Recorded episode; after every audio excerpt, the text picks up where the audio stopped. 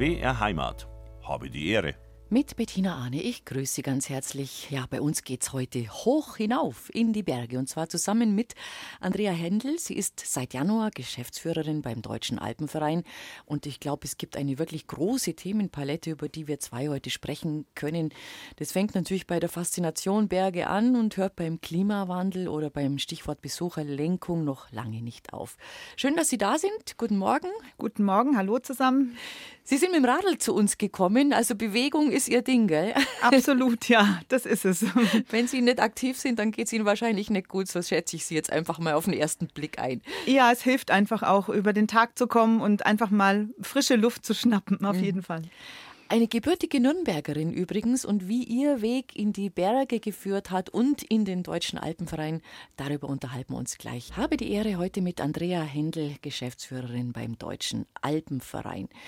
Wollen wir uns erst einmal ein bisschen vorstellen? Eine Alpenverein denkt jeder, ja, ja, das ist bestimmt jemand aus Oberbayern oder aus dem Allgäu. Nein, mitnichten. Eine gebürtige Nürnbergerin. Genau, ich bin in Nürnberg geboren und ähm, aber meine Eltern waren schon tatsächlich so, dass sie viel mit den Bergen anfangen konnten. Die waren schon in den 50er, 60er Jahren in den Bergen unterwegs, haben wir sehr lustige Fotos auch zu Hause. Und mit denen bin ich dann als Kind einfach los. Klassisch natürlich auch Dolomiten, Drei Zinnen, solche Geschichten. Und äh, die haben einfach so ein bisschen die Begeisterung auch geweckt bei mir. Mhm. Das heißt, sie haben sich nicht so verhalten, wie wir es ja oft auch kennen, vielleicht im eigenen Umfeld, in der eigenen Familie, dass man die Kinder da eigentlich ein bisschen bewegen muss, mitzutun. Da ist man oft, ach nö, und wann kommt jetzt die Hütte und wie weit ist es noch? Also wir haben da immer große Berichte, auch in unseren Bergsteigersendungen. Der Weg ist das Ziel. Wie gehen Sie mit Kindern in die Berge? Sie musste man offenbar da nicht motivieren. Sie haben es freiwillig gemacht. Also ich bin sicherlich ein Draußenkind gewesen. Mhm. Das habe ich mir bis heute, glaube ich, auch erhalten. Ähm, natürlich gab es so eine Pause so in der Pubertät ähm, und äh, wieder eingestiegen bin ich dann tatsächlich so mit Mitte 20 mit Freunden. Da haben wir dann äh, eine Durchquerung vom Steinernen Meer gemacht und äh, fand ich auch total toll. Und auch zu sehen, dass ich fit bin und die Dinge machen kann und auf Gipfel steigen, das hat mich dann nochmal wieder dazu und wieder zurück in die Berge gebracht dann. Wo unterscheiden Sie eigentlich jetzt mal wirklich fast sozusagen ganz offiziell? Wo sagt man, das ist noch Bergwandern und wo beginnt eigentlich Bergsteigen?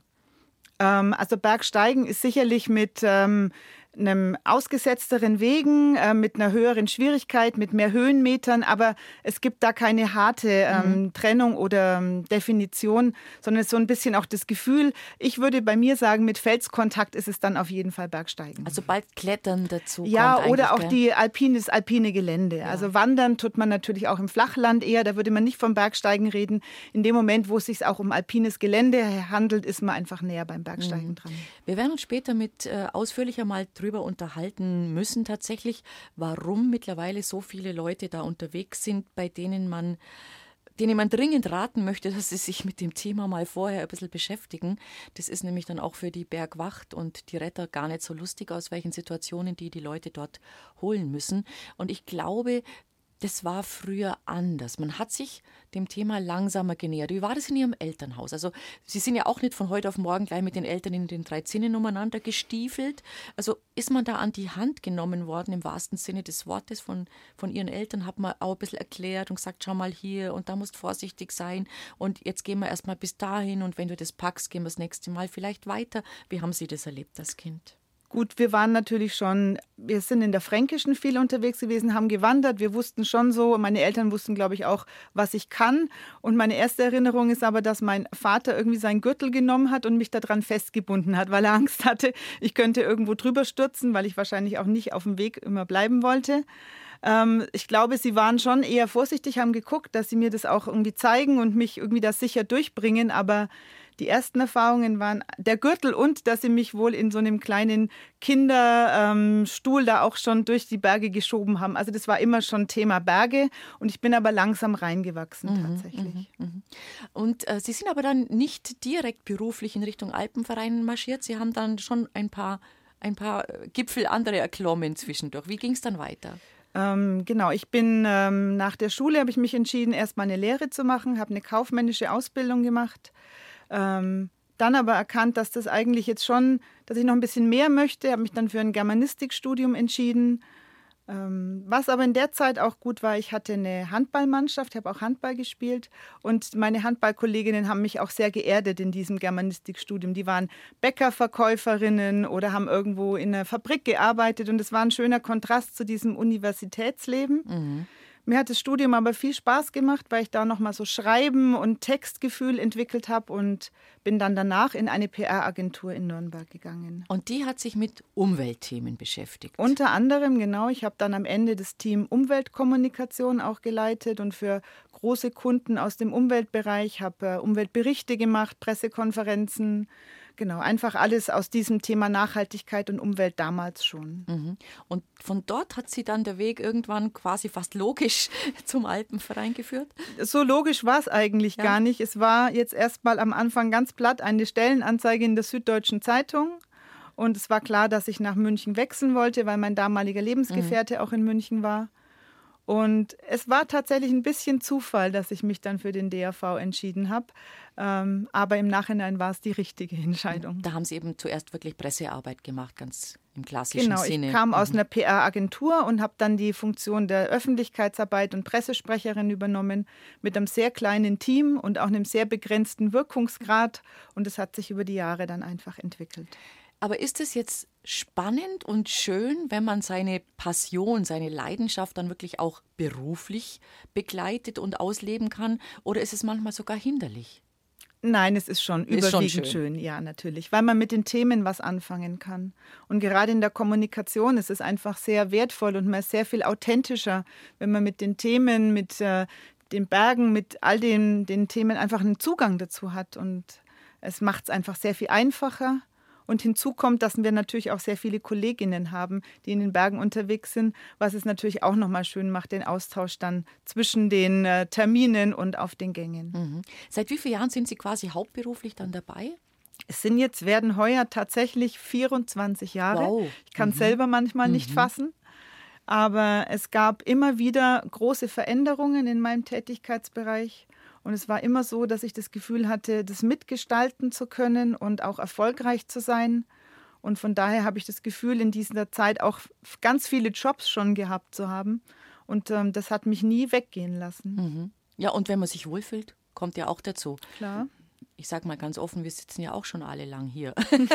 Wenn man sich wohlfühlt und das Team stimmt und, und man Freude hat an dem, was genau. man tut, dann ist es ja, muss man ja nicht wechseln, ganz klar. Und jetzt seit 1. Januar, also Hauptgeschäftsführerin, sagt man, glaube ich, offiziell. Gell? Das ist die offizielle Bezeichnung. Geschäftsführerin würde mir auch genügen, aber Hauptgeschäftsführerin ist der traditionelle Begriff, der einfach auch jetzt ähm, verwendet wird. Mhm. Genau. Wie kam das jetzt noch zustande?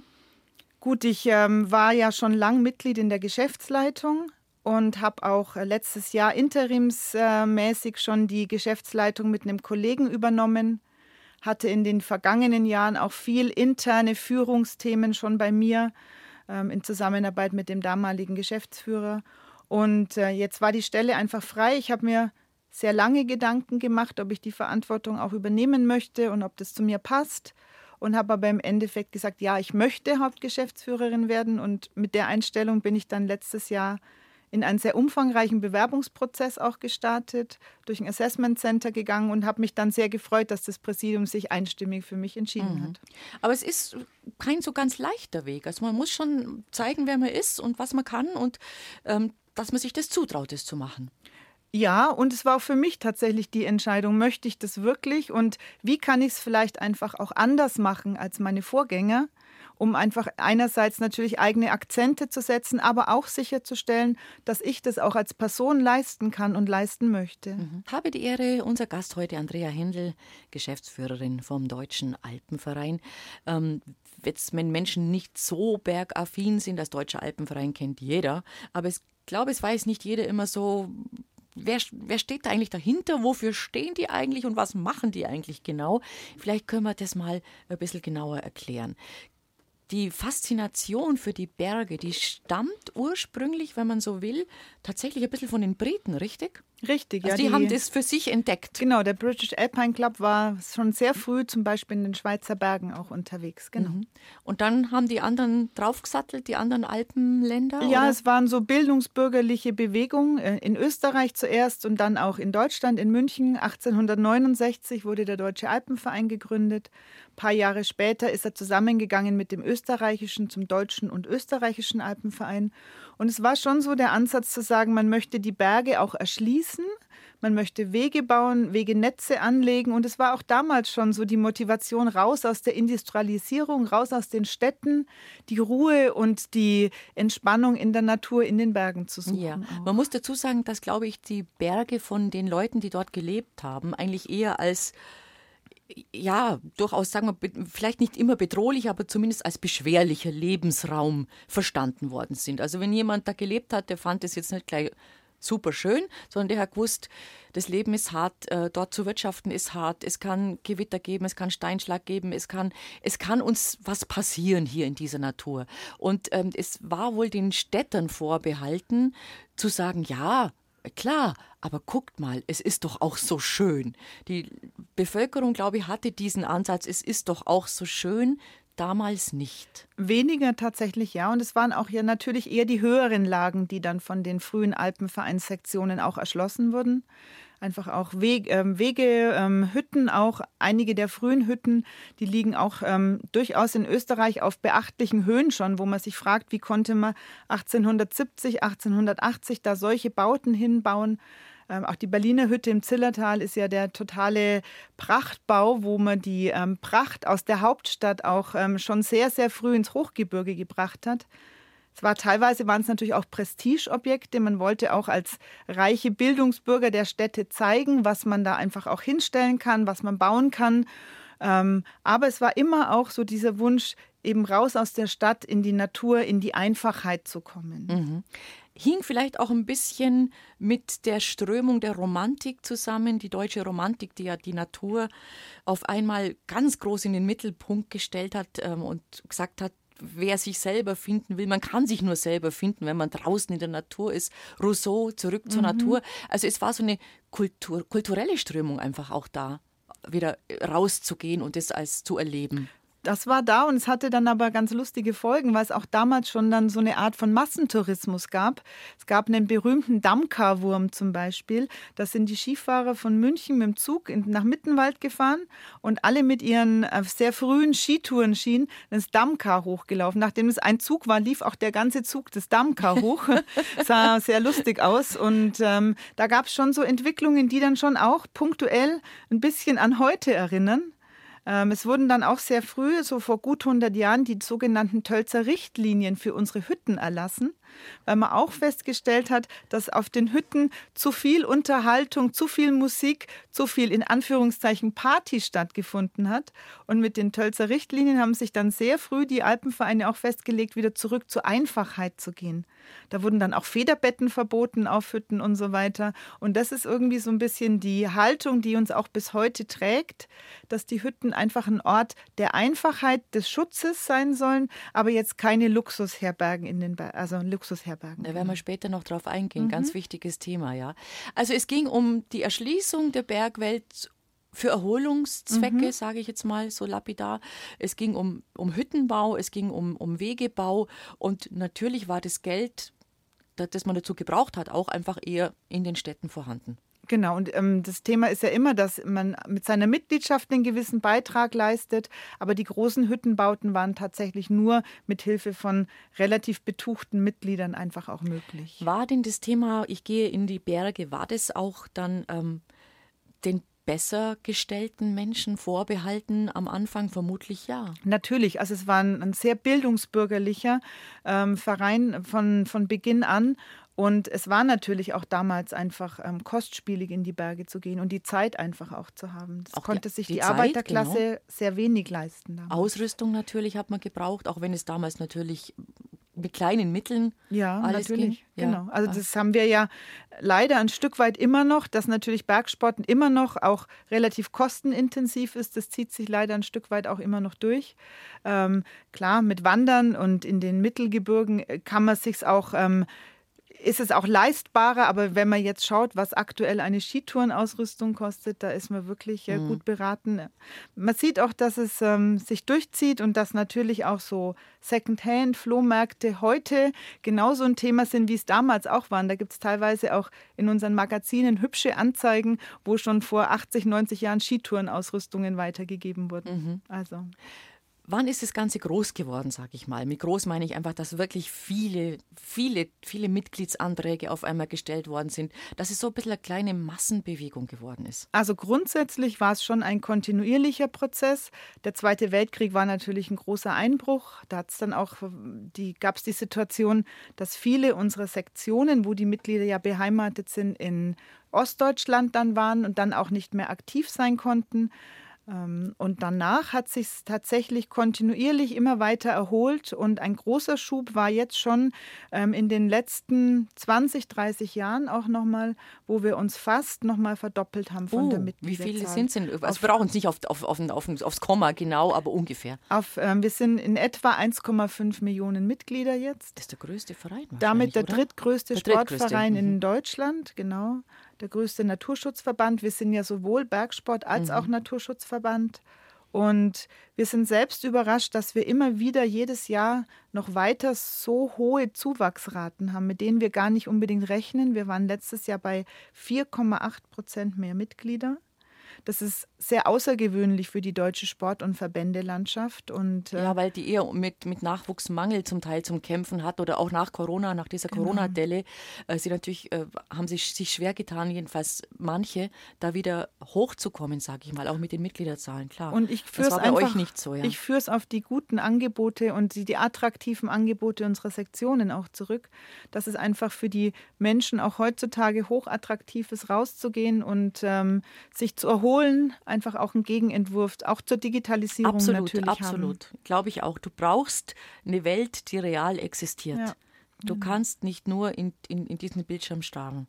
Also ich weiß, viele machen es natürlich, jeder von uns macht es auch. Sie werden digital arbeiten müssen, ich arbeite, arbeite digital. Aber es tut einfach gut, wenn man sagt, so weglegen das Ding, weg vom Bildschirm und jetzt draußen sehen, Licht, Luft, ähm, vielleicht Vögel hören oder irgendwas hören, das braucht man ganz unbedingt. Genau. Alternative Reize quasi. Alternative Reize, das haben Sie schön gesagt. Und es wundert mich gar nicht, dass ihr nach wie vor noch immer mehr Zulauf habt, denn das Thema Berge ist ja gerade bei den Jungen ein ganz großes geworden. Ich glaube, es gab so eine Generation, die würde ich vielleicht irgendwo vielleicht vor 20, 20 Jahren, 30 Vororten, die erstmal dafür gar nicht mehr so zu begeistern war, weil man ja nichts machen wollte, was die Eltern machen. Man wollte auf gar keinen Fall aufs Volksfest, man wollte auf gar keinen Fall eine Tracht anziehen. Und ähm, da hat ja jetzt ein völliger Umbruch gerade wieder stattgefunden. Ja, es, wir haben auch in den Kinder- und Jugendbereichen einen großen Zuwachs. Es kommt natürlich viel Zuwachs auch über die Kletterhallen. Ähm, die einfach auch eine, eine Möglichkeit auch sind, jetzt gerade für Sektionen, die nicht alpennah sind, ähm, Mitglieder anzusprechen, ein gutes Angebot zu machen. Klettern ist ein toller Sport, der uns einfach sehr, sehr viele, ähm, auch im, im Breitensportbereich, sehr viele Mitglieder auch bringt. Und viele bleiben auch hängen und gehen dann auch in die Berge und finden damit auch den Zugang zum Alpenverein. Und mhm. von daher ist es einfach eine sehr, sehr gute Mischung, glaube ich, die sowohl alpin, die draußen, aber die eben auch in den Hallen drinnen funktioniert. Mhm. Heute Vormittag bei uns zu Gast Andrea Händel, die DAV-Geschäftsführerin. Kann man sich eine Mitgliedschaft leisten bei euch? Was kostet es ein aktuell Jahresbeitrag? Ähm, hängt von der Sektion ab, liegt zwischen 60 und 120 Euro. Je nachdem auch, wie groß das Programm der Sektion ist, was die Sektion sonst so anbietet. In jeder Mitgliedschaft ist eine Versicherung mit drin, das Recht, günstiger auf unseren Hütten zu übernachten. Es gibt ein Bergsteigeressen, es gibt noch ein paar weitere Vergünstigungen im DAV-Shop, äh, verschiedene ähm, und ähm, zusätzlich eben die Möglichkeit bei der Sektion Ausbildungsprogramme, Kurse, Gemeinschaftsausfahrten mitzumachen. Also man hat auch was davon und zwar durchaus viel. Absolut. Und man leistet natürlich ein Stück weit einen Beitrag für den alpinen Naturschutz, weil wir da natürlich auch sehr mhm. viele Mittel rein investieren in die Hütten und in den Wegeerhalt einfach. Genau, auch. jetzt gehen wir mal auf die Hütten. Ähm, Berghütte, so wie früher ist es natürlich heutzutage nicht mehr. Man hat auch dort ähm, die Nachhaltigkeit im Blick.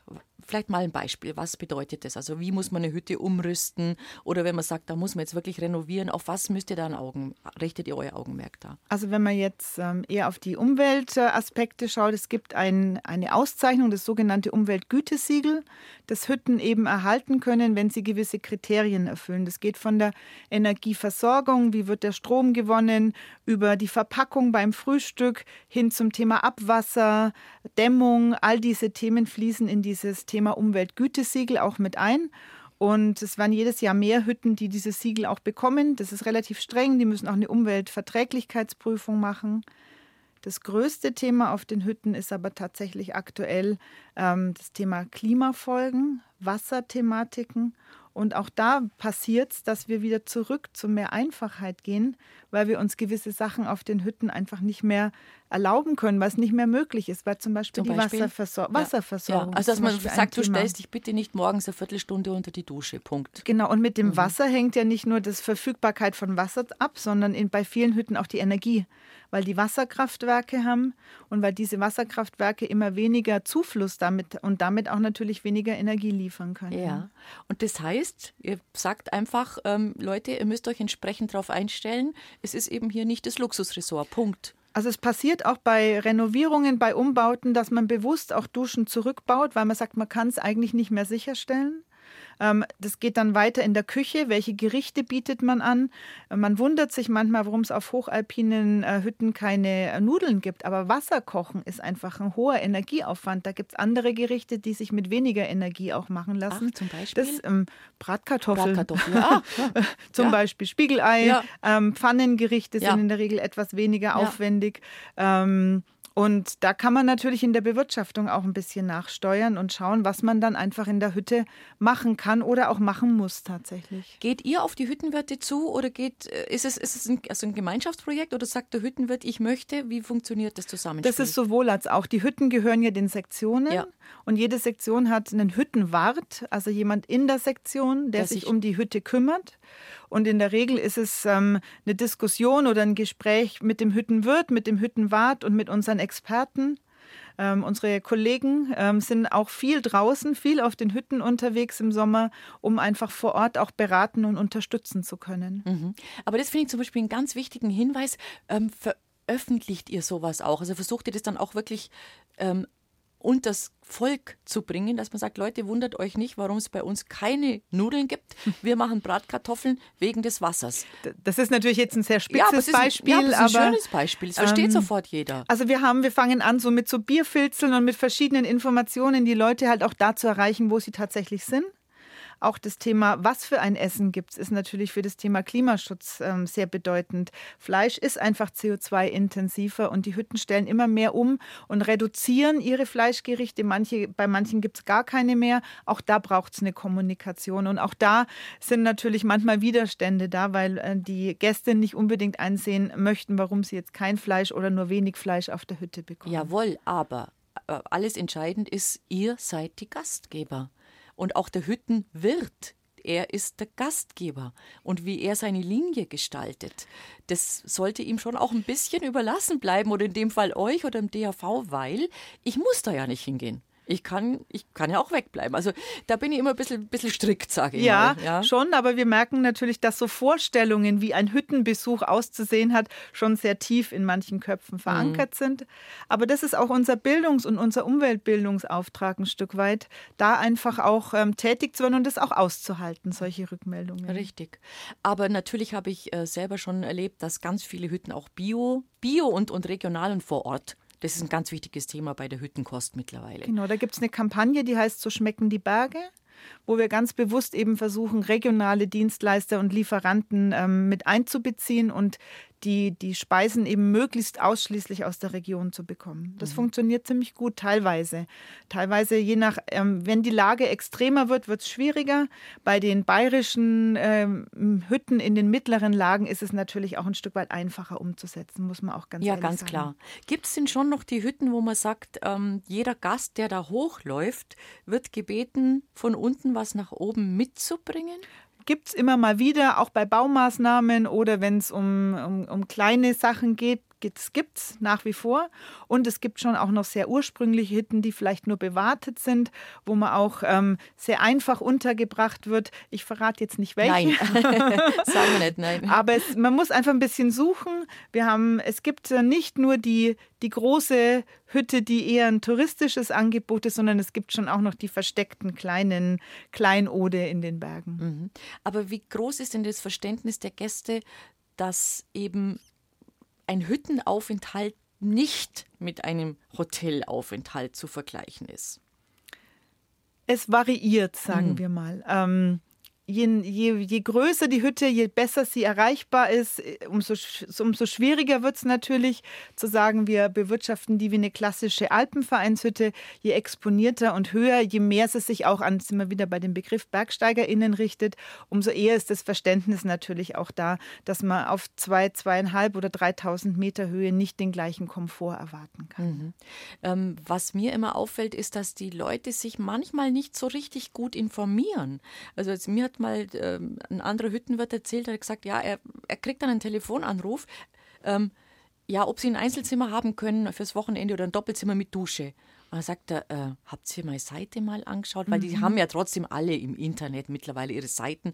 Da steht explizit allgenau das drauf. Da steht dort, wir sind keine Luxushütte, bei uns gibt es keine Einzel- oder Doppelzimmer. Wir haben eben kleine Lager und äh, Waschen ist bitte ein bisschen mehr als Katzenwäsche ausgelegt wegen des Wasserbedarfs. Steht da alles drauf. Und sagt, und dann denkt er mal, informieren die sich nicht? Also da ist Mama richtig ein bisschen ärgerlich auch. Er sagt, die, die, sehen doch, was mein Angebot ist. Und dann rufen sie mir an und sagen, kann ihr Doppelzimmer haben mit, mit Dusche und Klo? Ja, ganz vermeiden kann man es natürlich nicht. Ja. Wir versuchen dieses ganze Thema Buchung auch über ein Online-Buchungssystem abzufangen, wo man einfach auch vorher schon schauen kann, welche Zimmer sind frei, welche Möglichkeiten habe ich mich am Wochenende noch auf einer beliebten Hütte einzubuchen. Das hilft den Hüttenwirten natürlich auch ein bisschen beim Management, weil die müssen müssen nicht nur ihr Wasserkraftwerk im Griff haben und ihre Küche, sondern die machen einfach auch ihr komplettes Buchungsmanagement da oben natürlich alleine. Und das ist ganz wichtig und das musste man tatsächlich auch einführen. Wir haben, wie gesagt, in den Bergsteigersendungen des Bayerischen Rundfunks auch hier bei uns auf BR Heimat in Wald und Gebirge schon oft darüber berichtet, warum es einfach so wichtig ist, ähm, dass jemand, der bucht und nicht rechtzeitig storniert, dann seinen Obolus entrichten muss, weil das ist einfach, die leben davon. Punkt. Ja, und sie kalkulieren natürlich auch. Ja. Teilweise kalkulieren sie die Essen für längere Wochenenden und lassen die auch hochbringen natürlich, weil sie nicht jeden Tag einfach äh, eine Versorgung oder eine Materialseilbahnfahrt haben, sondern ja, also sie müssen wenn, ein bisschen vorplanen. Ja, einfach. und wenn jemand einen Platz belegt, den er dann nicht wahrnehmen kann, dann kann man nicht einfach sagen, ja, ja, komm schon anders mal wieder. Das, das geht halt, halt einfach nicht. Und es man hat ja reagiert. Also man musste ja reagieren, weil mhm. die Aktion war ja so, dass äh, viele gleichzeitig auch offenbar sich wo eingebucht haben und dann je nach, nach Wetter, also wo ist ein bisschen mehr Sonne oder wo ist vielleicht weniger Regen, sind sie dann dahin gegangen oder dorthin. Und dann sind die Hüttenwirte mehrere Jahre, glaube ich, war das wirklich so, dann da gesessen und hatten ihr Kontingent ähm, nicht ausgeschöpft. Und dann hat man gesagt, so kann es nicht weitergehen. Also es war ja auch eine Entwicklung, richtig? Das war eine Entwicklung und ein weiterer Aspekt ist, dass man mit dem Buchungssystem natürlich auch sicherstellen kann, dass man noch Plätze frei hat, weil die Hütten sind auch immer Schutzhütten. Und den Charakter sollen sie einfach auch weiter behalten, dass jemand, der es vielleicht nicht mehr schafft, ins Tal abzusteigen, zu spät dran ist, K.O. ist, einfach auch die Chance hat, noch einen Platz auf der Hütte zu kriegen. Mhm. Und da bleibt bleibt immer so ein gewisses Kontingent über, damit man auch in der Lage ist, noch jemanden aufnehmen zu können. Mhm, weil es gerade jetzt an die Stelle passt, kleiner Einschub, ähm, was für sehr viel Unverständnis und Unmut gesorgt hat, jetzt vor kurzem bei uns im Allgäu, war zum Beispiel auf der Mindelheimer Hütte ein Vorfall, das haben Leute wohl gefeiert, also die Hütte war zu, die war in der Winterruhe. Und ähm, dann hat man festgestellt, es waren Leute da, die haben sich Zutritt verschafft, also haben haben einfach aufgebrochen, irgendwo sind, sind in die Hütte rein und Obacht, sie haben ohne Schmarrn, die haben da angefangen, Feuerchen zu machen und zwar mit dem Mobiliar. Mhm. Die haben dann wirklich ähm, Stühle verheizt und es wäre Brennholz vor der Tür gewesen, ja. wenn man denn unbedingt das Feuerchen machen wollte da wird es dann natürlich richtig bitter. Und es ist eine Schutzhütte. Und diese, dieser Schutzraum muss ja auch offen stehen. Der ist ja, das ist, glaube ich, gesetzlich definiert. Also diese, so war es. Genau, sie waren im Schutzraum. Sie waren nicht in der Hütte, sie ja. waren im mhm, Winterraum, genau. richtig. Jetzt haben wir es richtig. Sie waren im Winterraum der, der Hütte. Ja, das, es kommt immer mal wieder vor, vor allem an gewissen Hotspots, wo mhm. man halt auch ähm, relativ gut hochkommt. Ähm, auf der anderen Seite sind die Winterräume natürlich für viele Bergsportler eine wichtige Basis, auch im Winter für Durchquerungen. Da musst du in den Winterraum gehen, weil du sonst ein Gebiet einfach nicht durchqueren kannst. Und ähm, es klappt nicht immer gut, aber es klappt auch nicht immer schlecht. Nein. Also da ist einfach auch ja. die Wahrheit dazwischen. Ja, ja, aber leider gibt es da wohl asoziale Mitmenschen, die auf sowas keine Rücksicht mehr nehmen heutzutage. Deswegen wird man wahrscheinlich trotzdem nicht mit der Überwachungskamera arbeiten können und wollen. Genau, also. Mhm. Und ein Aufenthalt im Winterraum ist toll. Ich bin auch einmal im Jahr mindestens in dem Winterraum und ich finde es immer wieder toll, dass wir die Möglichkeit bieten, da dann einzuheizen. Dann kommt man rein in den kalten Raum, dann wird es wärmer. Es ist einfach auch ein tolles Erlebnis. Wir haben uns gerade darüber unterhalten, dass es in den Alpenvereinshütten, auch wenn sie in der Ruhepause sind im Winter, aber Schutzräume gibt, Winterräume. Wer braucht die denn? diese Winterräume? Also welch, bei welchen Touren oder bei welchen Querungen ist man wirklich angewiesen, dass man ein Dach über dem Kopf hat? Naja, wenn man Gebietsdurchquerungen macht, gerade in Richtung hochalpinere Regionen, kann man einfach nicht jeden Tag ins Tal absteigen. Und da sind die Winterräume einfach wichtige Stützpunkte auf einer, auf einer Durchquerung in, in allen möglichen, in allen großen Gebirgsgruppen eigentlich. Was findet man da genau vor? In der Regel gibt es nicht viel. Ähm, Betten, Decken ähm, und einen Ofen und eine Sitzbank oder eine Tischecke. Ähm, der Ofen ist in der Regel mit Holz zu beheizen. Da gibt es Brennholz vor der Hütte. Ähm, da gibt es oft auch eine Kasse oder in der Regel eine Kasse, wo man dann auch was reinwirft fürs Brennholz. Ähm, es gibt ein Hüttenbuch. Es gibt auch bei den meisten Winterräumen eine gewisse Gebühr, die man vor Ort hinterlässt. Ähm, und es gibt manchmal Vorräte, Einfach auch, weil die Winterräume nicht nur für geplante Durchquerungen sind, sondern auch für Notfälle. Also wirklich, wenn eben, genau, du kommst nicht mehr zurück Dass oder nicht, genau, ja. es mhm. passiert irgendwas, ja. Ähm, man ja. verliert einen Ski, alles, was passieren kann, es kommt schlechtes Wetter. Mhm. Es muss ja nicht nur im Winter sein, es ist ja auch in der geschlossenen Zeit im November oder so. Und manchmal gibt es eben auch kleine Vorräte, so Ravioli-Dosen oder irgendwas, um einfach durch den Abend dann durchzukommen. Mhm. Wasser könnte man sich wahrscheinlich zur Not einfach schmelzen. Kann man Schnee schmelzen. ist dann der Schnee da. Genau. Ja, ähm, ja. Und äh, einfach ein großer Holzofen in der Regel, den man dann anschüren kann, der zum Kochen und zum Heizen hilft. Und es gibt wahrscheinlich auch eine Hüttenordnung, dass der, der kommt und etwas benutzt, das, was er gemacht hat, auch wieder sauber und geordnet für den, der eventuell nach ihm kommt, hinterlässt. Äh, genau, das ist so einfach, wie man normalerweise mit Menschen einfach untereinander umgeht, einfach auch. Und Sie haben ja gesagt, also klar, es gibt hin und wieder. Ähm, Gibt es sowas wie, wie Vandalismus oder schlechtes Benehmen, aber es ist nicht die Masse, es ist Gott sei Dank die Seltenheit.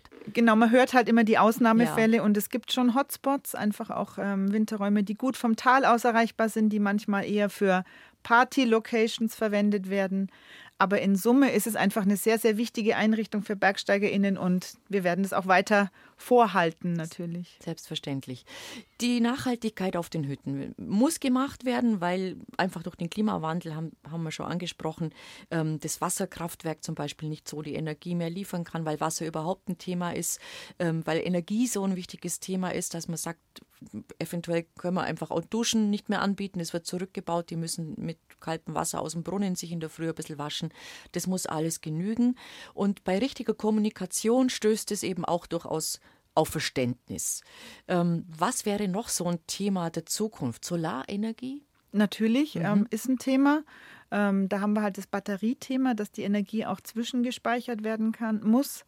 Ein Zukunftsthema wird auch sein, einfach Zisternen zu überlegen, einfach Wasser aufzufangen, weil wir haben ja die Entwicklung in den Alpen, dass es sehr viel stark Niederschläge gibt, dass es auf einmal sehr viel Wasser gibt und dann über Wochen kein Wasser mehr. Und auch da braucht es neue Konzepte und Zisternen könnten ein solcher Ansatz auch sein. Das heißt natürlich wieder, man muss, man muss bauen, man muss also irgendwie Baugerät hochbringen. Das wird vermutlich dann auch zum Teil mit äh, Spezialhubschraubern passieren, stelle ich mir vor. Teilweise geht es nicht ohne Hubschrauber, ja. genau, weil ja. die Lagen einfach so sind, dass man sonst kein Baugerät nach oben bringt. Mhm. Genau. Also man muss sich auf die, an die Gegebenheiten, die sich verändert haben in den letzten Jahrzehnten, einfach einstellen und anpassen. Das ist, ein, das ist unsere große Herausforderung und aktuell ist tatsächlich die große Herausforderung, auch die Sektionen mitzunehmen. Diese Woche treffen wir uns mit ähm, über 200 Sektionsvertretern in Benediktbeuern und werden das auch mal diskutieren. Was bedeutet der Klimawandel für die Hüttenstandorte? Was müssen wir tun? Und da kommt natürlich auch so ein emotionaler Faktor rein, dass für viele Sektionen die Hütte ihr Schatz, ihr, ihr Vorzeigeobjekt ist und äh, auch da erst bei den Betreibern ein Umdenken stattfindet, ganz langsam. Was müssen wir tun? Was kommt da einfach auf uns zu? Auch an Investitionen, an äh, Notwendigkeiten und von was müssen wir uns vielleicht auch verabschieden? Es wird ja der Bergsport, ich fasse es jetzt einfach mal so zusammen, mit Bergsport meinen wir Bergsteigen, Bergwandern, Skitouren gehen, Mountainbiken. Der Bergsport wird sich verändern. Er hat sich zum Teil schon verändert. Auch darüber berichten wir immer wieder. Da geht es darum, dass der Permafrost nicht mehr so vorhanden ist, dass es gesteinbrüchiger wird. Da geht es darum, dass man ähm, einfach nicht mehr die, die Sicherheit bei manchen Sachen haben kann, gerade im hochalpinen Bereich, die immer da war, dass die jetzt weg ist, dass die, die Gletscher sich ja zurückziehen oder ganz verschwinden, dass die, die Gletscher spalten ganz anders. Also es wird ein anderes Thema sein. Das, da darf man die Augen nicht davor verschließen. Nein, das sehen wir sehr, sehr massiv natürlich in den ganzen Sommerausbildungen, in den Hochtourenausbildungen. Ähm, gerade das Thema Gletscher, aber auch der Wegeverlauf. Also wenn äh, Sektionen einen Zustieg zu einer Hütte haben, der über den Gletscher führt, die können jedes Jahr neue bauliche Maßnahmen ergreifen, neue Haken, neue ähm, Steigbügel, weil man teilweise den Gletscher nicht mehr verlassen kann, weil sich die Randkluft so stark verändert. Ähm, das ist auch ein großes Thema beim Thema Wegeführung. Auch Steinschlag, Eisschlag, ähm, dass teilweise Übergänge kaum noch begehbar sind, weil sie so steinschlaggefährdet sind.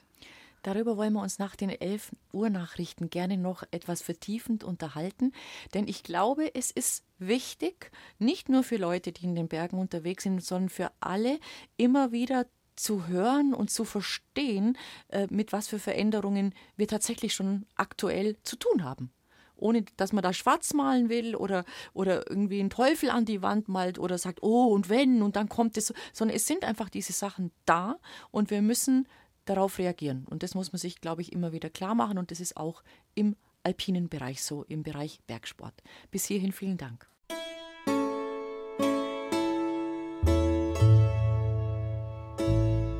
BR Heimat. Habe die Ehre. Mit Bettina Ahne, ich grüße Sie. Andrea Händel vom Deutschen Alpenverein, die Geschäftsführerin, ist bei uns zu Gast. Wir haben uns vor den Nachrichten darüber unterhalten, wie der Klimawandel, der einfach da ist, sich in den Alpen bemerkbar macht, also in den Zuständigkeitsbereichen auch des DAV, sprich Hütten, sprich Wege. Und da wollen wir gleich noch ein bisschen mehr dazu hören. Der Deutsche Alpenverein schaut sehr darauf, dass er seine Berghütten, und es sind ja viele, klimafreundlich betreibt, dass da nachgerüstet wird, dass gemeinsam überlegt wird, was können wir machen, aber auch was müssen wir machen. Und natürlich seid ihr ja auch für die Wege zuständig. Und auch da ist viel Arbeit jetzt zu tun aufgrund der Veränderungen. Erzählen Sie ein bisschen. Da gibt es viel zu tun tatsächlich. Und zwar machen uns am meisten so Starkwetterereignisse zu schaffen. Muren, ähm, Hangrutsche teilweise. Wir hatten jetzt ja auch sehr spektakuläre Vorfälle wie am Fluchthorn, wo der halbe Gipfel mit abgebrochen ist und die Gesteinsbrocken bis nahe an die Hütte kamen. Da hatten wir Glück, dass nichts passiert ist. Mhm. Ähm, und das sind einerseits diese spektakulären großen Ereignisse, aber andererseits auch auf vielen Wegen immer wieder Unwetterschäden. Es müssen immer wieder Ehrenamtliche oder Wegebautrupps ausrücken, um zu gucken, was passiert ist. Und teilweise sind auch ganze Übergänge sehr, sehr problematisch, weil so starker Steinschlag ist und man wirklich schauen muss, ähm, ob man gehen kann. Und da ist nicht nur, da können nicht nur wir was tun, sondern da ist natürlich auch jeder Bergsteiger, jede Bergsteigerin gefragt, sich vorab zu informieren, wie ist denn das, wie sind denn die Verhältnisse tatsächlich vor Ort? Und ja. da ist in der Regel der Hüttenwirt der beste Ansprechpartner. Ja. Das sind Ehrenamtler, die dann da ausrücken. Also ähm, das, meistens. Also das sind immer, Ehrenamtler. Mhm. Ähm, es sind aber auch, ähm, gerade weil einfach so viel an, äh, teilweise zu tun ist, haben wir Kooperationen mit den Gemeinden. Okay. Weil natürlich da die Leute auch vor Ort sind. Unsere Ehrenamtlichen, gerade wenn es eine Sektion aus dem Norden ist, die ein Wegegebiet betreut, bis die dann vor Ort, das dauert es einfach auch. Und äh, die gehen sehr oft Kooperationen mit den Gemeinden ein. Aber die Wegehalter sind nach wie vor, wir sind nach wie vor die Sektionen des DAV. Mhm. Ganz wichtig, in der heutigen Zeit, man kann sich über sehr vieles tatsächlich sehr gut im Vorfeld informieren. Was ist denn euer Vorschlag? Wir hören, wir hören aber, um es gleich vorwegzunehmen, immer wieder auch, äh, wir erinnern uns alle an diese Schulklasse, die mit den Lehrern da gestrandet ist, weil die irgendwelche mhm. halbseitigen Informationen sich aus dem Netz geholt haben und gedacht haben, ja, das ist eine kleine, leichte Wanderung und äh, die Profis haben die Hände über den Kopf zusammengeschlagen und gesagt, wie konnten die in dieses Gelände gehen? Also man muss schon vorsichtig sein, wo man sich informiert. Was empfehlt ihr denn? Also für aktuelle Bedingungen sind es tatsächlich entweder die Tourismusbehörden vor Ort, weil die sitzen da, oder unsere Hüttenwirte, die sind die besten Ansprechpartner. Die Touren-Apps sind sehr, sehr hilfreich. Auch wir haben ja eine eigene Touren-App mit dem Alpenverein Aktivcom. Aber auch da muss man mitdenken und darf nicht einfach nur eine Tour auswählen, die, ähm, die irgendwo online steht. Da ist es wichtig, auf den Autor zu gucken, auch zu gucken, hat die Rezensionen, finde ich diese Tour vielleicht nochmal woanders, erscheint mir die plausibel. Ähm, das selbstständige und verantwortungsvolle Bergsteigen fängt tatsächlich schon bei der Auswahl der Tour und auch der Auswahl der Tourenplanungs Auf jeden an. Fall. Wollen wir nachher noch vertiefen. Bleiben wir noch mal beim, beim Wegebau. Das ist nicht zu unterschätzen.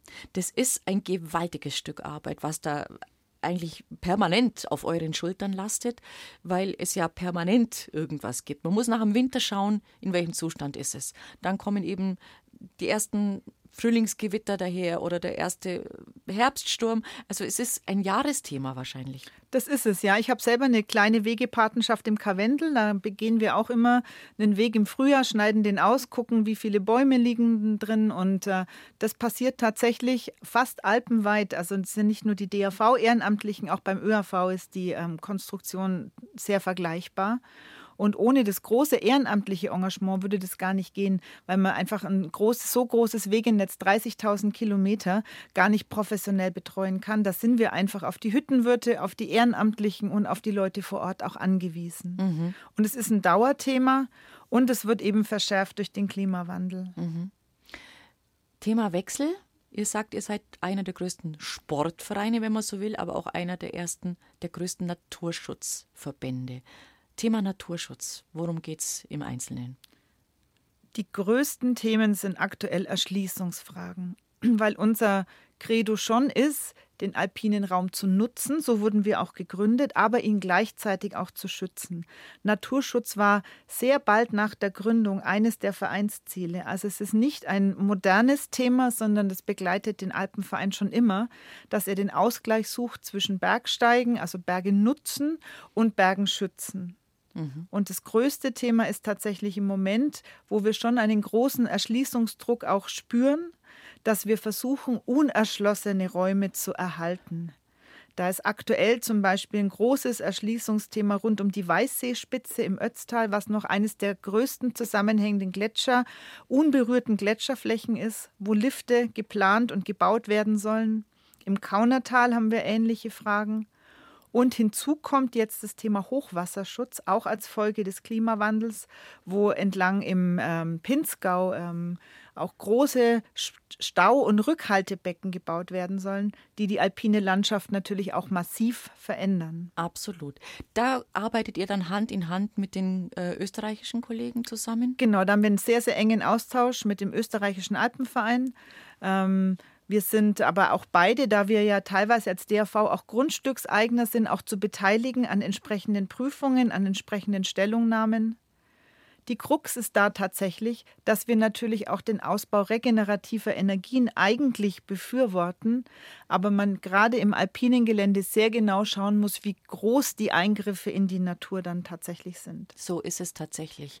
Und ähm, was man manchmal nicht versteht oder bei all diesen Großprojekten einfach nicht versteht, ist, dass die Landschaft ja auch das Kapital der Touristiker ist vor Ort. Also ich sage mal klar, wenn du da Geld verdienst, dann bist du interessiert an einer Erschließung. Ich glaube, das kann man durchaus verstehen, dass die Leute sagen, aber da noch ein Lift und da muss, da ist das super, bringt, bringt Beschäftigung, bringt Geld und ja, bringt Touristen. Aber auf der anderen Seite, wenn die Landschaft so kaputt gemacht wird, dann kommen aber die Menschen nicht mehr. Ist, und, ist, und ich verstehe nicht, warum diese, diese Erkenntnis nicht durchdringt, warum man nicht sagt, im Rahmen bleiben. Alles mit Ziel und Maß. Man muss auch mal auf etwas verzichten können bei der Erschließung. Es gibt doch auch Orte, die es uns vormachen. Die Bergsteigerdörfer, mhm. die nicht erschließen, ganz gezielt auf nachhaltigen anderen Tourismus setzen. Oder, oder Regionen, Landschaften, die sich auch dem verschrieben haben. Wie geht ihr damit um? Also wundert man sich da einfach nicht manchmal einfach sagt, hä, warum machen die das? Warum wollen die das machen? Teilweise ist es tatsächlich schwer nachzuvollziehen. Mhm. Die Bergsteigerdörfer sind ein sehr gutes Beispiel, wo es gelingt, einfach ähm, mit nachhaltigem Tourismus und anderen Angeboten attraktiv auch zu sein für Gäste. Aber es werden natürlich, das müssen wir auch einfach ähm, eingestehen und erkennen, so Großanlagen wie Flying Foxes oder Aussichtsplattformen natürlich von einer anderen Zielgruppe auch angenommen. Und da ist der Touristiker, die sind die Touristiker natürlich hinterher, insbesondere auch um neben dem ausbleibenden oder weniger werdenden Wintertourismus eine Alternative im Sommer auch aufzubauen. Mhm. Da ist ein bisschen die Frage, gelingt es uns, das auf gewisse Hotspots zu konzentrieren? Und schafft man es dafür, andere Bereiche einfach ursprünglich zu ähm, behalten? Das ist, glaube ich, eher die Aufgabe, als jegliche Erschließung zu verhindern. Das ist nicht realistisch, weil natürlich auch viele Bevölkerungsgruppen vom Tourismus in den Alpen leben. Ja, ja, sicher. Aber einen Mittelweg müsste man genau, halt finden. Der Mittelweg Und der wird halt oft verlassen finde ich, mit so, mit so gesunden mhm. Menschen und dann sagt, ja, schon, aber. Einfach dieses Ja, schon, aber. Das wird zu wenig gesehen. Also geht mir so, ist meine ganz persönliche Meinung, aber gut. Die Alpen sind natürlich ziemlich unter einem Nutzungsdruck, wenn man sich wirklich die Zahl anschaut, dass 100 Millionen Menschen jährlich zu Gast in den Bergen sind, hat man dann natürlich alle Zielgruppen. Und da ist es tatsächlich schwierig, einen Ausgleich zu finden. Das ist richtig, ja. Mhm. Es kommt, ich meine, heute Abend im ersten Programm kommt ein sicher interessanter Film ähm, mit Felix Neureuter mhm. oder von Felix Neureuter. Der wollte eigentlich, oder ich denke, er hatte den Auftrag, ähm, geh, mal, geh mal nach Italien, da steht ja die Winter, die Winterolympischen Spiele an, äh, Cortina d'Ampezzo etc. pp. Und, und schau mal nach, wie schaut es denn da aus? Wie geht es da voran? Was machen die? Und er sollte eigentlich Lust wecken auf äh, diese Spiele. Mhm. Und ich glaube, es ist genau das Gegenteil passiert, wenn ich zumindest die Vorankündigung richtig interpretiert habe. Er hat nämlich vor Ort ähm, Bausünden, sage ich mal, gefunden schon und Bauruinen, wo er gesagt hat, das gibt es alles gar nicht. Das mhm. gibt es doch alles gar nicht. Man, man ist angetreten mit dem Ziel, wir machen nachhaltige Winterspiele. Wir nutzen alles, was da ist. Wir machen nicht hier einen Großbau, da einen Großbau. Und sagt, jetzt haben sie doch angefangen. Jetzt haben sie die Bobbahn weg gerissen und bauen neu und, und, und. Und der auch wohl wirklich in diese Kerbe haut und sagt, so kann es doch nicht weitergehen. Wir müssen endlich mal umdenken. Ja, das Umdenken ist tatsächlich unsere große Aufgabe. Olympische Spiele ist natürlich das Extrembeispiel, aber es geht natürlich auch bei Hotelbauten an oder bei ähm, Inszenierung von, von Landschaften, ähm, wo man schon sehr genau hinschauen muss, was macht Sinn wir hatten auch gehofft, dass die Winterspiele in Italien so ein bisschen das Gegenbeispiel sind. Wir werden das auch sehr genau beobachten, weil wir natürlich auch eine olympische Disziplin haben, die jetzt zu Gast ist. Also das ist Skibergsteigen. Skibergsteigen, jetzt, ähm, ja. Einmalig erstmal olympisch. Ja. Ähm, und das werden wir natürlich als Naturschutzverband auch sehr genau mit beobachten, was passiert da und wie sehr passt das auch zu unseren Zielen. Mhm, auf jeden Fall.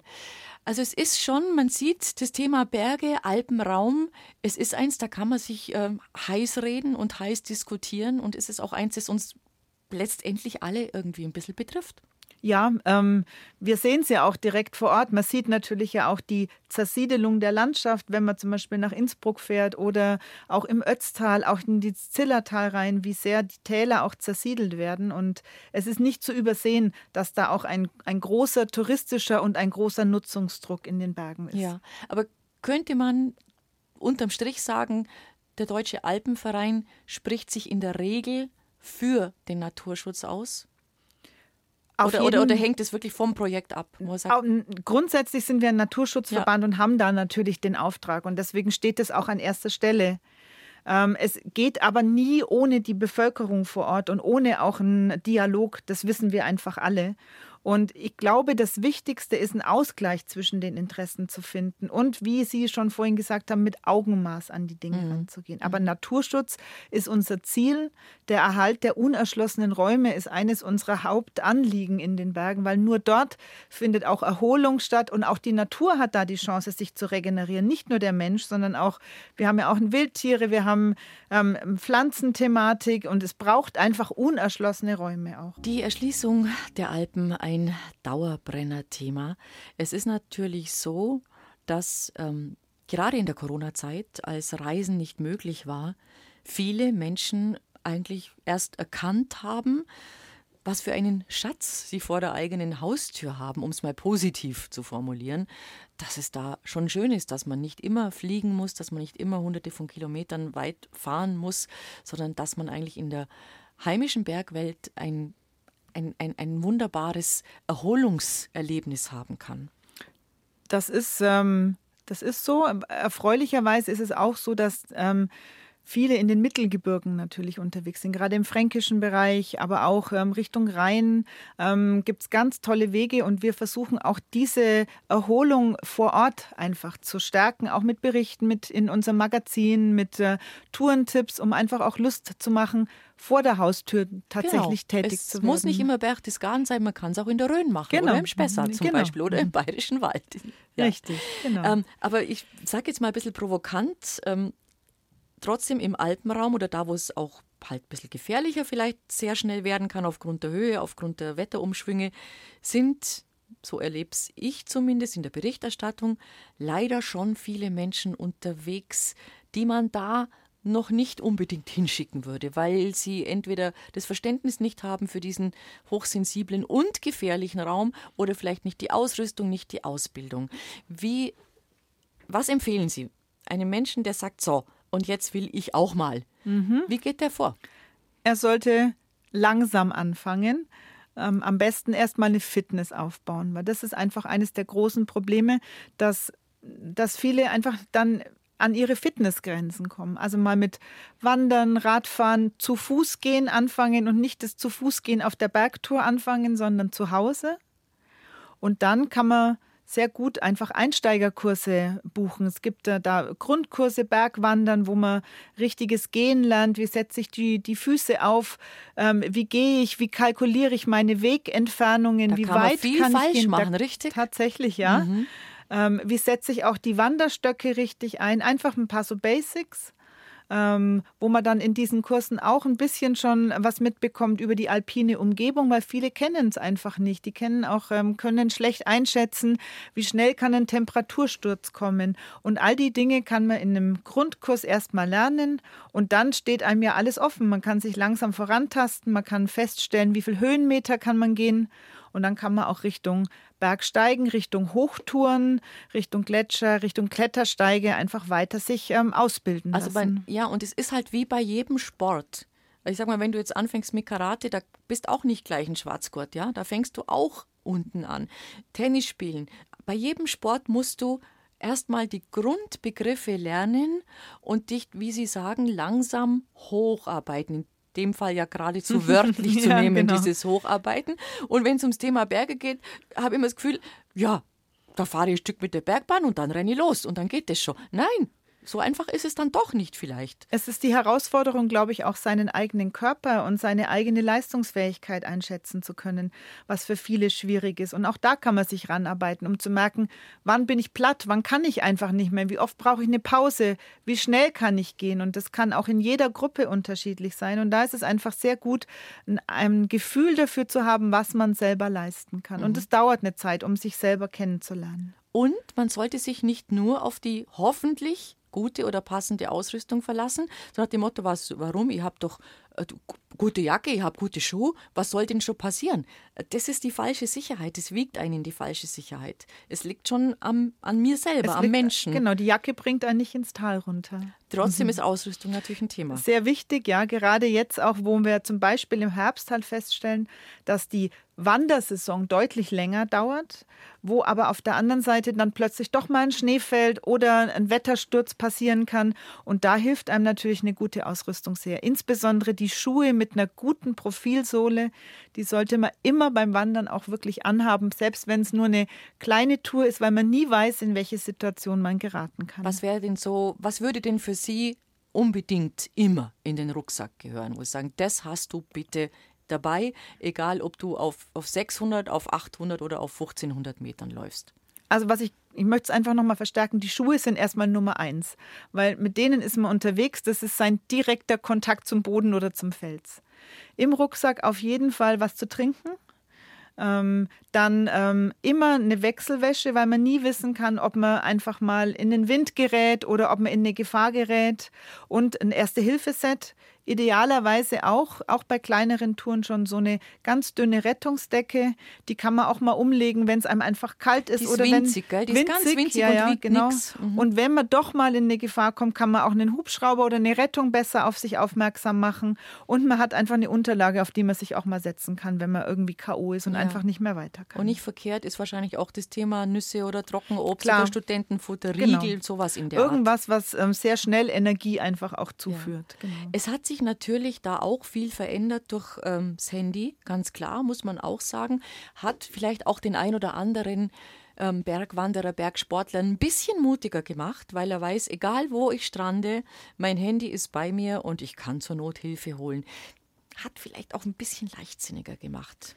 Mag ja, sein. das hat sicherlich leichtsinnig gemacht in einzelnen Fällen. Auf der anderen Seite erleichtert es einfach auch die Rettung sehr, sehr stark. Die Bergwacht weiß genau, wo sie hinfliegen muss. Sie weiß, wo sie den Betroffenen findet. Und ähm, das ist immer, hat immer zwei Seiten. Aber für mich ist schon die Sicherheit, die durch das Handy auch gekommen ist, überwiegt tatsächlich. Ähm, Kurse macht man schon, also sagen Sie da, auch bitte gucken, also es, ihr müsst es nicht bei uns machen, es gibt auch andere, aber bitte schauen, wie ist der Hintergrund? Sind es sind es Profis, die euch da ins Gebirge sozusagen führen? Ja, genau. Wobei wir da tatsächlich ein gutes Angebot alpenweit haben. Das sind natürlich nicht nur die Sektionen, sondern viele Tourismusbehörden bieten ja auch für Urlauberkurse an oder so Schnupperwanderungen, wo einfach jemand Erfahrenes mit dabei ist. Und auch das sind gute Möglichkeiten, sich mal ranzutasten. Auch die Kräuterwanderung oder die Almwanderung ist eine gute Möglichkeit, sich mal an das Thema ranzuarbeiten. Wandern Männer anders als Frauen? Keine Ahnung. ähm, also es ist tatsächlich so, ähm, dass ähm, Herztod Herztote auf Wanderung entsprechend unserer Bergunfallstatistik fast nur männlich sind. Ähm, ob das jetzt vom anderen Wandern oder von der anderen ähm, Konstitution kommt, ist ein bisschen schwer ähm, abzuschätzen. Als Frau sage ich natürlich, dass Frauen schon einen guten Zugang zu ihrem Körper haben. Ähm, mehr mag ich nicht sagen. Über das andere Geschlecht spreche ich nicht. Aber, nein, nein, wir wollen da hier kein ähm, Bashing betreiben. aber es ist tatsächlich so, dass Herztodesfälle auf Bergtouren männlich sind. Haben die Hütten eigentlich Def Defibrillatoren? Teilweise, teilweise auch Seilbahnstationen. Ähm, also gibt es schon. Gibt's schon, ja. Aber wie gesagt, Fitnesscheck beim Arzt wäre manchmal nicht verkehrt. Und wie Sie uns gerade eben erläutert haben, dieses Kennen und Austesten der eigenen Möglichkeiten, der eigenen Konditionen. Also man kann schon viel Unheil auch im Vorfeld abpuffern, wenn man sich entsprechend verhält. Genau. Und dann, wenn man gerettet wird, einfach auch nochmal im Kopf zu halten, dass dahinter auch eine ehrenamtliche und ähm, Organisation mit der Bergwacht einfach auch steht, die wirklich auch rund um die Uhr verfügbar sind und teilweise einfach auch ihre eigene Zeit und ihr eigenes Leben, Leben da auch riskieren. einsetzen. Ja. Ja. Aber haben Sie nicht auch trotzdem ein bisschen den Verdacht oder das Gefühl, dass so der gesunde Menschenverstand das ein oder andere Mal nicht mehr so richtig vorhanden ist. Also wir hören natürlich auch wieder diese extremen Rettungsbeispiele, dass die Luftrettung Leute aus einer kritischen Situation holt und die fangen an, mit ihren Rettern zu streiten, äh, weil die sagen, wir haben euch jetzt an Bord, das Wetter ist schwierig, runter. Und die sagen, nee, nee, wir wollen noch unseren, Ruck, unseren Rucksack oder unser, unsere Ausrüstung noch mitnehmen und sich quasi mit denen anlegen, die da gerade ihr Leben riskieren, um sie rauszuholen. Versteht man nicht. Oder jemand anderer fordert Hilfe an, die Hilfe wird geleistet, die laufen dann einfach weiter. Also da kommen schon mittlerweile Sachen, werden, die werden natürlich dann einfach auch immer publik, ganz klar, immer die schlechten Fälle, wo man sagt, hä? Was geht denn da vor in den Köpfen? Also es passiert immer wieder, ja, klar. Man hat jetzt letztens ja auch eine schöne Rettung gehört von einem Auto, das einfach auf einem Forstweg stecken geblieben ist, weil sie gedacht haben, es wäre vielleicht doch eine Straße. Ähm, diese Fälle gibt es immer wieder. Auf der anderen Seite ist es aber schon so, dass ähm, sehr viele ähm, Rettungen durch die Bergwacht natürlich auch sehr glatt laufen und die Leute sehr, sehr dankbar sind, dass sie rausgeholt bedanken. werden. Ja, ja. ja, Also klar, wie gesagt, spektakulär wird es dann immer, wenn man dann sowas hört genau. und natürlich wird auch dann darüber berichtet. Aber es haben schon manche Neueinsteiger nicht mehr, denke ich, das Gefühl, dass sie sich im alpinen Gelände per se, einfach per se, in Gefahr begeben. Punkt. Das ist richtig. Es ist halt auch so, dass der Zugang relativ einfach ist, teilweise über Seilbahnen. Man kommt sehr leicht ins alpine Gelände und da ist es einfach wirklich ähm, wichtig, den gesunden Menschenverstand einzuschalten und meistens ist er ja da. Ja. Also immer wieder mal. Ja. Und ihr, es gibt natürlich die Informationen, wir haben schon angesprochen, dass man vor der Tour, egal welches Ziel man anstrebt, dass man sich informieren muss, wie ist, wie ist das Wetter, das mich erwartet, liegt noch Schnee, muss ich mich mit der Ausrüstung anpassen, ähm, vielleicht eben, wie Sie sagen, zu Ihrem Hüttenwirt Kontakt. Ich glaube, die sind da immer ansprechbar, weil ja. die freuen sich auch über jeden, ja. äh, der lebend bei ihnen wegkommt und wieder zurückkommt. Die, die wollen auch keine Unglücksfälle haben. Ne? Und von daher, glaube ich, sind die sehr kooperativ, was das Thema angeht. Auf jeden Fall. Und man muss sich einfach bewusst sein, dass Berge auch ein Risikoraum sind, dass es dort auch Gefahren gibt, die man einfach nicht selber beeinflussen kann. Und wenn das Wissen immer so ein bisschen mitläuft, dann ist man eigentlich gut beraten und im Zweifelsfall wie bei jeder Tour oder Skitour muss man einfach einmal früher zurückziehen. Im Zuge des Klimawandels und natürlich auch von Social Media hat sich natürlich auch der Bergsport verändert. Es sind manchmal zu viele Menschen, die alle gleichzeitig an einen Ort wollen. Was machen wir denn damit? Ja, entweder im Stau stehen, wie man es auf der Garmischer Autobahn zum Beispiel besichtigen kann, oder Alternativen suchen. Und ähm, natürlich ist der Zug eine Alternative, auch wenn es da durchaus, was Ausrüstung und Mitnahme von Fahrrädern etc. angeht, durch Verbesserungsbedarf oh, gibt. Oh ja, auf jeden Fall, ja. Da ist die ja. Schweiz ein tolles Beispiel natürlich. Die haben ein, ein sehr, sehr hochwertiges und gutes Zugnetz, wo man Fahrräder und Ski und so weiter wirklich gut mitnehmen kann.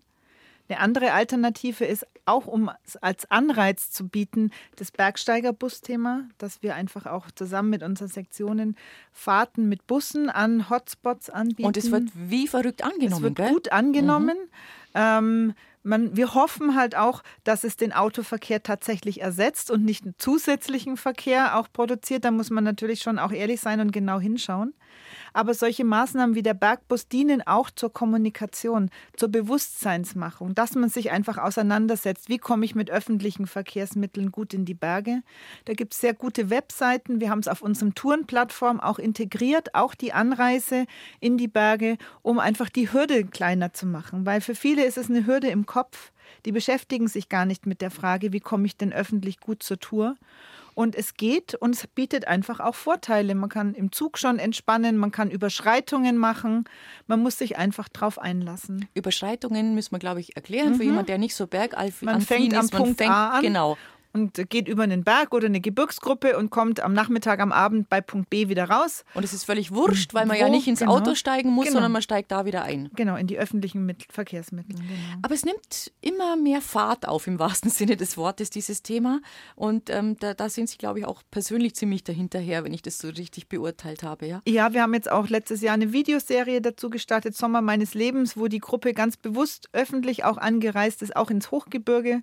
Und auch die haben sehr sympathisch dargestellt, mit was man sich so rumschlägt, aber dass es eigentlich auch Spaß macht und dass man es durchaus auch machen kann. Mhm. Man muss sich einfach ein bisschen Mühe geben bei der Recherche. Mhm. Die Faszination Berge, nachdem wir jetzt fast zwei Stunden drüber reden, was, was zieht uns dahin? Was macht die Faszination dieser Landschaft aus? Egal, ob sie Mittelgebirge sind oder schon hochalpin. Was fasziniert uns so? Ich glaube, es gibt individuelle Motive. Manche suchen tatsächlich die sportliche Herausforderung. Bergläufer, die wirklich sich ähm, sportlich auspowern wollen. Andere suchen eher die Ruhe, den Weitblick, die Luft, die, die Freiheit auch und das Zueinanderkommen. Es gibt ja auch viele Yoga am Berg Angebote, die auf die anderen Bedürfnisse einzahlen. Und ich glaube, es ist einfach ein schöner Gegenentwurf zu unserer digitalen Welt, der uns einfach hilft, den Blick vom Bildschirm aus ein bisschen wieder in die Ferne schweifen zu lassen. Ja. Ist es nicht auch so, dass man von oben runterblickt und da unten im Tal oder weiter tiefer irgendwo wohne ich und da ist auch mein, mein Leben, mein Alltag. Und wenn man von oben drauf schaut, dass man dann vielleicht manches als weniger groß empfindet und belastend, wenn man so das große Ganze ja. von oben betrachtet? Natürlich helfen Berge auch so ein bisschen, den eigenen Maßstab wieder zu kalibrieren und zu schauen, was wichtig ist und was weniger wichtig ist. Mhm. Absolut. Haben Sie persönlich jetzt mit den Aufgaben, die Sie eben im Deutschen Alpenverein alle haben, noch genug Zeit, ihre Passion, ihre Leidenschaft zu leben, in die Berge zu gehen? Also genug Zeit, nein. Nein. ähm, ich versuche es aber in Einklang zu bringen. Gerade die ersten Monate waren jetzt schon sehr intensiv. Zum Glück war es jetzt auch kein so ein guter Winter, habe ich nicht so viel verpasst.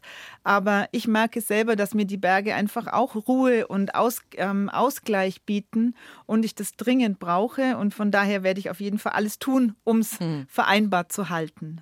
Es gibt keine Geheimtipps mehr, behaupte ich mal, in den Bergen oder zumindest äh, dürften sie so geheim sein, dass sie wirklich niemand ausplaudern würde. Verraten Sie uns vielleicht ein, zwei Lieblingsgipfel oder Lieblingsregionen, wo Sie sagen, also da bin ich wirklich gern.